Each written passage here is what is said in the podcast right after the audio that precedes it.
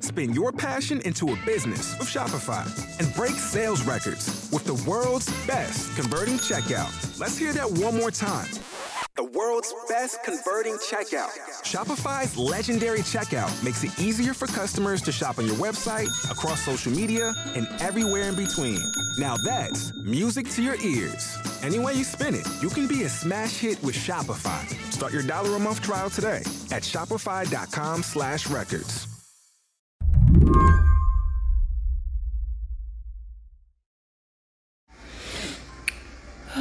What's up, Facebook? How are y'all doing this evening? There's this video that's been making the rounds online, recorded by a visiting nurse who's just returned home from working in a COVID ward in El Paso, Texas. Yeah, I have been wearing this N95 mask. I um even had to sleep in it last night. I had to sleep in this mask all night, y'all. She's broadcasting from a corner of her house, trying to maintain some kind of distance from her kids. Watching feels like being inside a confessional. The nurse whispers, she gets teary. She actually says she spent the first hour of her six hour drive home sobbing. This last assignment was horrific for me. Uh, I have been debating on whether or not to even talk about it. And then, for nearly an hour, she unloads just about everything she saw in El Paso. She talks about a room full of COVID patients that doctors refused to enter. She says it was called the pit. One night we had 10 code blues in one night, in one 12 hour shift. I don't think none of them made it. That night when so many patients died, she says the morgue filled up, which is when someone rolled a dead body into the ICU. So we got to do our work, take care of our patients, and constantly look over at a body bag in the bed. Y'all, it was torture.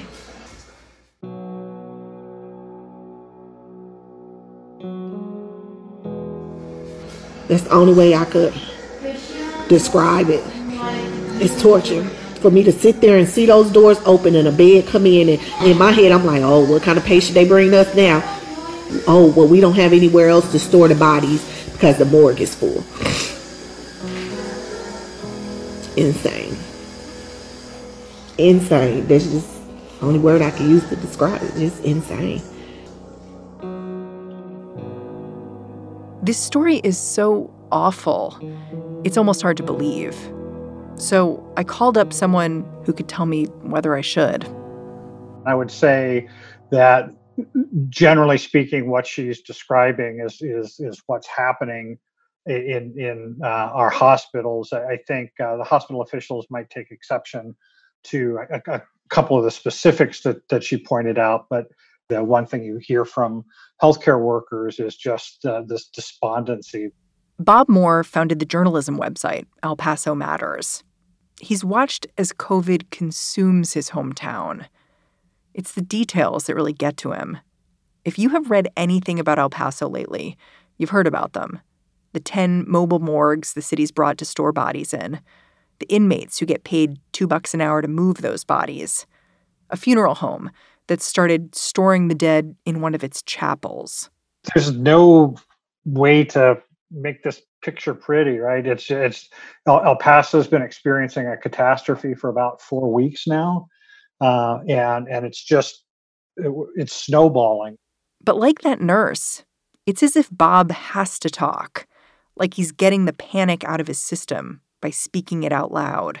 The stress that we've put on our healthcare systems and our healthcare workers um, is is very problematic, and and we're going to be paying the price for that, uh, and they're going to be paying the price for that for for years after this pandemic is over. It's funny when I listen to you, I can hear that you're really alarmed, but also that you're kind of reporting through it, like just trying to like get the facts out there as a journalist. You know, dispassionately so that people understand what's happening. I'm not dispassionate about this at all. This this is this is horrifying. Uh, and and uh, there are policy failures uh, at federal, state, and local levels that led to this. This did not have to happen, uh, and I'm not going to be dispassionate about that. Today on the show, as Texas surpasses 1 million COVID cases, the collision of politics and public health in El Paso reveals why this third wave of infection feels so devastating and so devastatingly predictable. I'm Mary Harris. You're listening to What Next? Stick with us.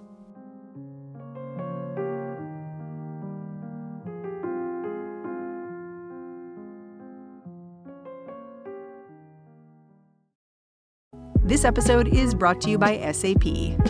First, the bad news SAP Business AI will not help you generate cubist versions of your family's holiday photos but it will help you understand which supplier is best to help you roll out your plant based packaging in Southeast Asia, or identify the training your junior project manager needs to rise up the ranks, or automate repetitive tasks while you focus on big innovations. So you can be ready for the next opportunity. Revolutionary technology, real world results. That's SAP Business AI. The headline on Bob Moore's latest article about the coronavirus doesn't mince a lot of words. It reads COVID 19 will bring enormous suffering and sorrow to El Paso in the coming weeks. Through his reporting, you can feel Bob trying to make the loss his community is living through understandable, even though it's not really. He writes that over the last two weeks, El Paso has averaged more than 23 COVID deaths a day. That's the same number of people murdered last year in the El Paso Walmart shooting, day after day. For two weeks now, we've uh, experienced a human loss equivalent to what happened on our darkest day. And, uh, and and I don't mean to compare the two events because they are they are quite different. But but the human toll that we're seeing right now is is just unimaginable in many senses. So I'm trying to give it a scale that that people may be able to to comprehend you know this is a community that has been through so much in, in, in the last few years. You know family separation started here.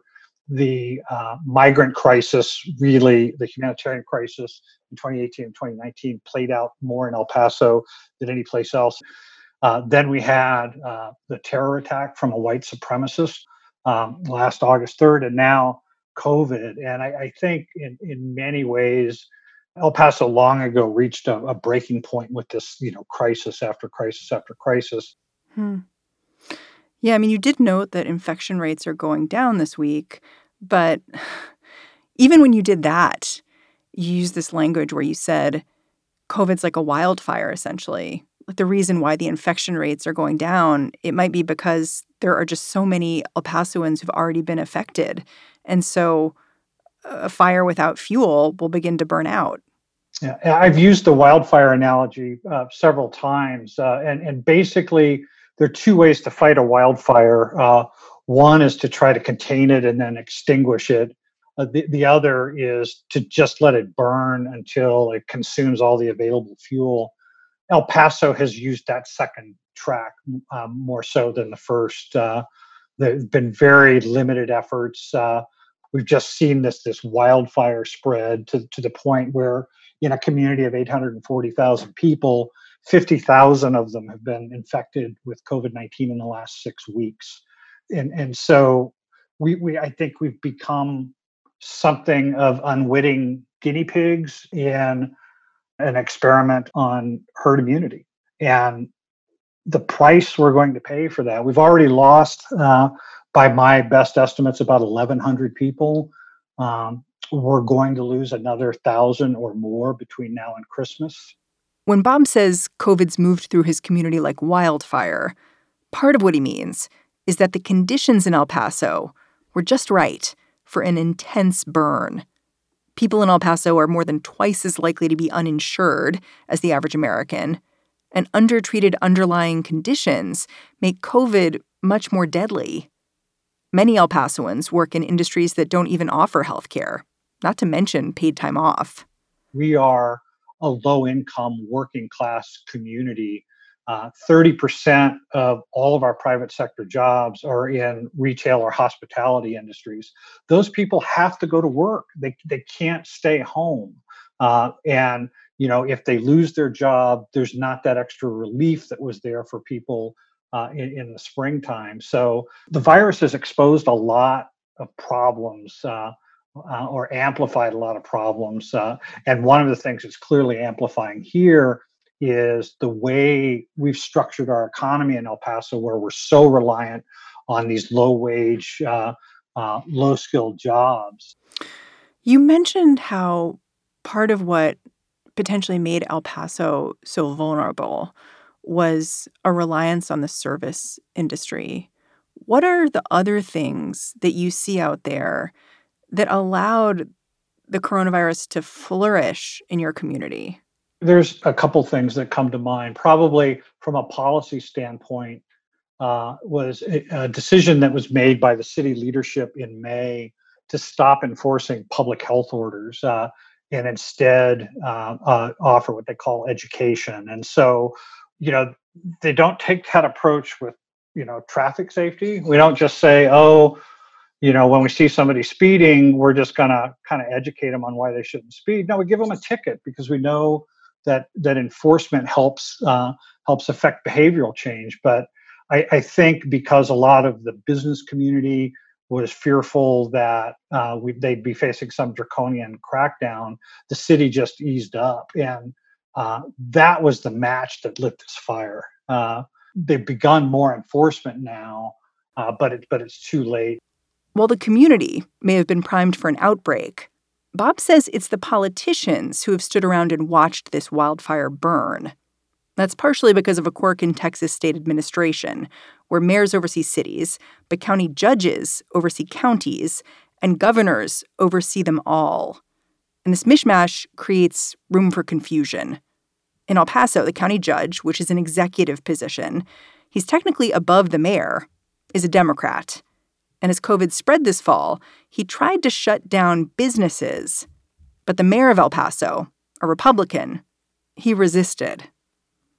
I think your mayor, Dee Margo, is in this interesting position because at the beginning of all this, my understanding is that he was in favor of masks, but then you could see him shifting his positioning. And then when the county judge got involved a little bit earlier this year and tried to have more of a lockdown in El Paso, he resisted it. Can you tell the story of this push and pull? Yeah, so so the mayor actually imposed lockdown orders uh, very early in, in the pandemic uh, and supported uh, the governor's measures in uh, in March and April uh, to sort of close off the economy to try to slow the spread. And it's worth noting that by and large that worked. Uh, it really helped contain the spread here. Um, but as we went along, the uh, Republican leadership in the state made it really clear uh, that we weren't going to do any more lockdowns. The way the Republican leadership did this was through an executive order issued by the governor. It essentially said you can't shut down certain places of business or churches. So, as infections began to mount in El Paso this fall, local leaders' hands were tied, even that county judge who, in an emergency, has very explicit powers. And so uh, the county judge uh, at the end of October, his name's Ricardo Samaniego, just because he was so concerned about what we were seeing in rising caseloads, decided to basically defy the governor and issue uh, a lockdown order. Um, and the city uh, initially said it would not enforce the order. Um, then, after a, a, week or so, a, a district judge ruled that the county judge's order was legal. The city then said, okay, we'll start enforcing it, which they did for a couple of days. And then uh, an appellate court basically said the trial judge was in error um, and uh, uh, told him to issue a temporary restraining order blocking the order. And at that point, uh, County Judge Samaniego just said, okay, I'm not going to press this any further and dropped the appeals. But you had you know, El Pasoans caught in this mass confusion, which has been very frequent here, like not knowing which side was up and what they're supposed to do. Are they supposed to go to work tomorrow or are they not? Uh, am I supposed to open my business tomorrow or am I not? Uh, uh, and so there's just this mass confusion that that I think undermined a lot of the effectiveness. But but as you mentioned earlier, we did this week for the first time begin to see our infection rate go down. I think one of the factors behind that was the stay-at-home order that the county judge issued, even though it was not universally enforced. Uh, I think that was a bit of a fire break that got uh, put out there and, and helps. More What Next after a break.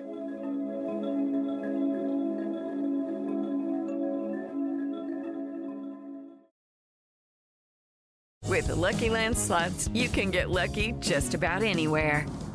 This is your captain speaking. Uh, we've got clear runway and the weather's fine, but we're just going to circle up here a while and uh, get lucky. No, no, nothing like that. It's just these cash prizes add up quick. So I suggest you sit back, keep your tray table upright, and start getting lucky. Play for free at LuckyLandSlots.com. Are you feeling lucky? No purchase necessary. Void where prohibited by law. 18 plus terms and conditions apply. See website for details. I mentioned your mayor who's a Republican, Dee Margo, because he's been put in a really difficult position. I think I think like a lot of mayors around the country having to manage through this crisis. And I feel like he keeps trying to explain that to people.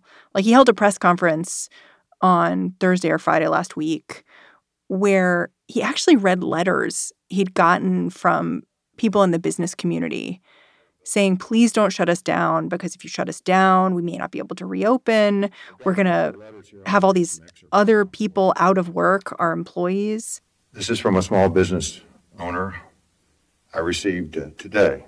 It says the most common criticism small businesses, small business owners are currently receiving is that we are selfish in putting profits over people in our desire to avoid shutdowns. What many do not understand is that a small business is not normally a single individual massively profiting and tucking, tucking away money for themselves. Small businesses support families, not just the owner's families, but each member of their staff represents another family that is counting on them for survival. According to Forbes, I wonder what you thought about that. The the message about business is an important message to get out, but here's where all of this begins to break down. Uh, it's not the shutdown that's impacting businesses, it's the virus. Uh, you cannot have 1,200 to 1,800 cases a day um, uh, coming up and expect your business community to flourish. People have begun altering their behavior. They don't dine in in restaurants. They don't shop as much as they once did. They're shopping on Amazon instead of going to, to, to local stores.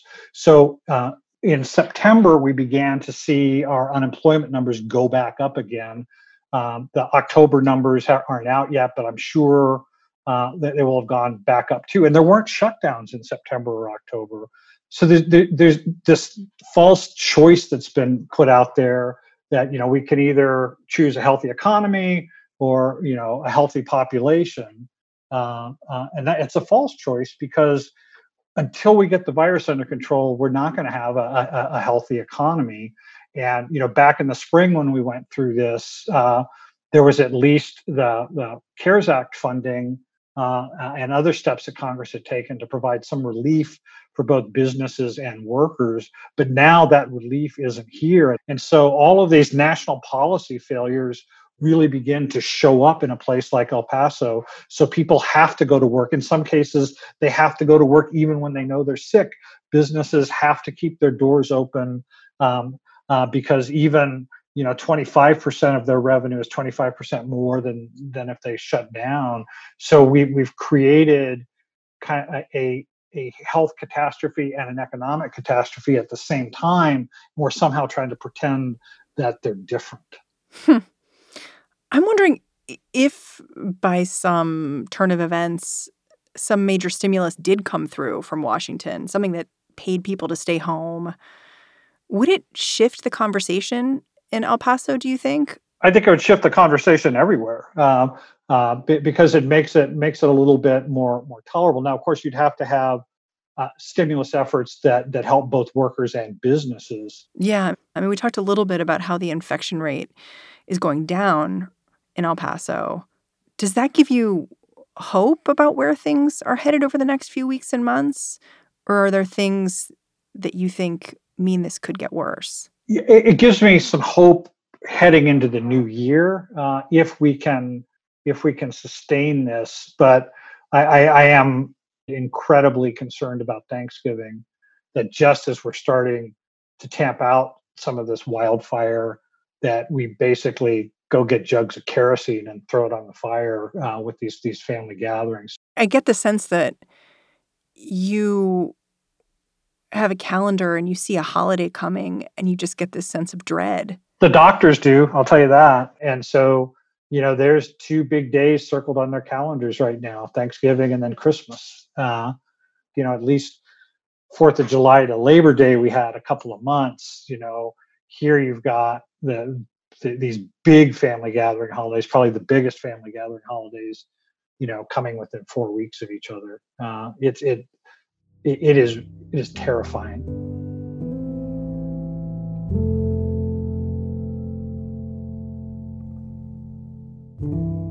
You know, the government's not coming to save us. There is no cavalry that's coming to save El Paso. We have to save ourselves. And I think you're seeing more and more um, uh, healthcare officials and frontline healthcare workers trying to get that message out that that a lot of things we take for granted just aren't true right now because the healthcare system has been overwhelmed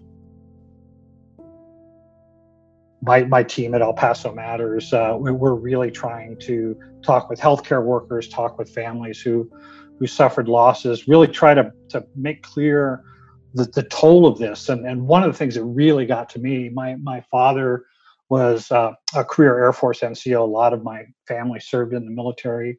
Uh, the day before Veterans Day, uh, Fort Bliss National Cemetery, which is the resting spot for 50,000 veterans, uh, announced that for the immediate future, they could no longer do committal services or provide uh, honors, uh, military honors to, to veterans who died because it's just too dangerous to send these crews out to, to staff these these funerals. And so, you know, these are uh, people who who served their country, and the last debt we owe them is to play taps at their funeral and give their family a flag and we can't do that right now um, because of, of this virus. Uh, and so it just we, people need to understand what you know 1100 deaths mean or what 50,000 cases mean and it's it's disrupted um, uh, so much of how we grieve uh, and so much of how we mourn uh, and I think uh, it creates this sense of, of, uh, of immense loss for people even more so than just losing a loved one. Bob Moore, thank you so much for joining me. Yep, thank you very much. Bob Moore is the CEO of El Paso Matters. And that's the show. Before we go, though, I've got a quick favor to ask. All of us here have COVID and the holidays on our minds, and I've got a feeling you do too. So we wanted to open up our listener line again and ask you guys how you are celebrating this year. Are you traveling for Thanksgiving? Are you skipping Thanksgiving altogether? Or have you found some new way to celebrate that you really want to share with the rest of us? Whatever your story, we want to hear it. So give us a call 202 888 2588. That's 202 888 2588. What Next is produced by Daniel Hewitt, Mary Wilson, Franny Kelly, and Elena Schwartz. Every day we get a little help from Allison Benedikt and Alicia Montgomery. And I'm Mary Harris. I will catch you back here tomorrow.